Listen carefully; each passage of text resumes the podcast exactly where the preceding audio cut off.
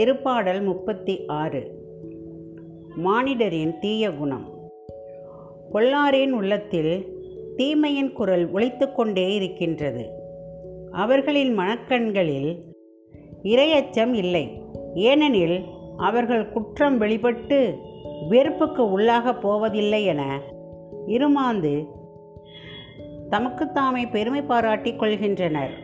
அவர்கள் வாயின் சொற்கள் தீமையும் வஞ்சகமும் நிறைந்தவை. நல்லுணர்வோடு நற்செயல் ஆற்றுவதை அவர்கள் அடியோடு விட்டுவிட்டனர். படுக்கையில் கிடக்கையில் அவர்கள் சதித்திட்டங்களை தீட்டுகின்றனர். தகாத வழியை உறுதியாய் பற்றி கொள்கின்றனர். தீமையை புறம்பே தள்ளுவதில்லை. கடவுளின் கருணை. ஆண்டவரே வானலாவு உயர்ந்துள்ளது உமது பேரன்பு. முகில்களை தொடுகின்றது உமது வாக்கு பிரழாமை ஆண்டவரே உமது நீதி இறைவனின் மலைகள் போல் உயர்ந்தது. உம் தீர்ப்புகள் கடல் போல் ஆழமானவை. மனிதரையும் விலங்கையும் காப்பவர் நீரே. கடவுளே உமது பேரன்பு எத்துணை அருமையானது. மானிடர் உம் இறக்கைகளின் நிழலில் புகலிடம் பெறுகின்றனர். உமது இல்லத்தின் செழுமையால் அவர்கள் நிறைவு பெறுகின்றனர்.